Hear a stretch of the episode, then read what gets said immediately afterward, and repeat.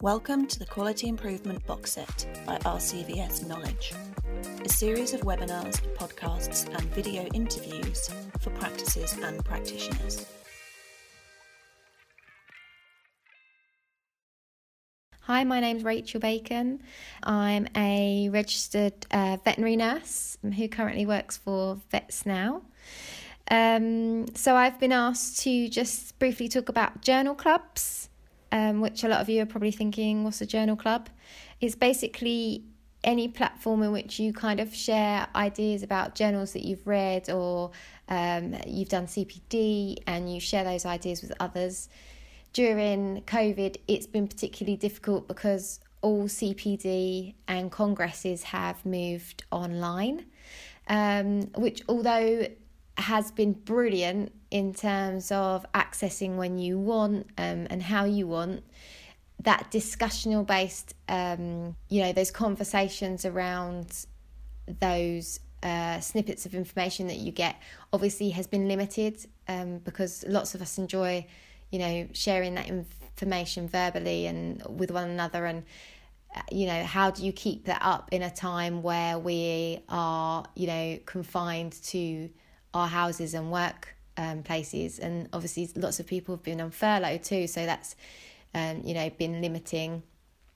So I just wanted to talk about the benefits of um, using platforms such as WhatsApp um, to keep those discussions going.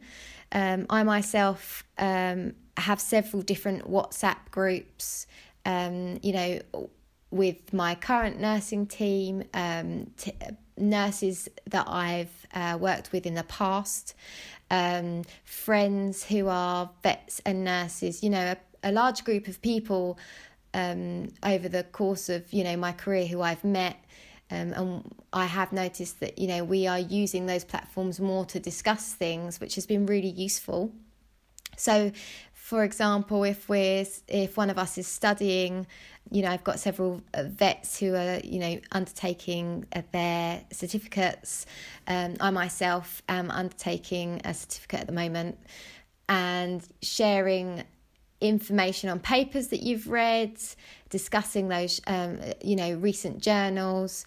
Um, you can kind of upload that to the WhatsApp group and then you kind of get feedback around that subject, which is really beneficial it helps improve quality improvement and patient care and really um, opens your mind to what other um, journals or um, bits of information are out there. So, for example, we were discussing um, as nurses blocked bladders recently, like cases for blocked bladders, and the um, evidence supporting whether we should be removing urinary catheters straight after a procedure or not.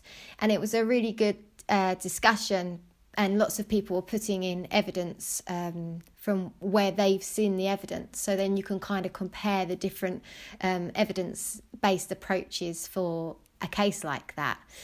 And in that particular example, we were looking at setting up guidelines you know and a nurse came to me and she was saying you know what shall i shall i include this in my guideline? What do you think? And um, several of us got involved passing information back and forth surrounding that subject. So i think if you don't have um, these types of groups um, definitely start them information sharing is a great way to share evidence-based medicine and improve upon what we're doing.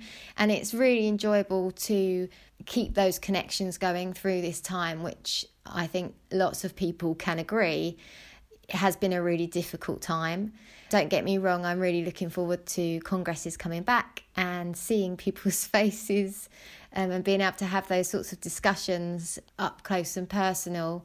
But for now, I've really found, found that these sorts of journal type clubs have really benefited both my learning and I think patient care. So definitely recommend it. For further courses, examples, and templates for quality improvement, please visit our quality improvement pages on our website at rcvsknowledge.org.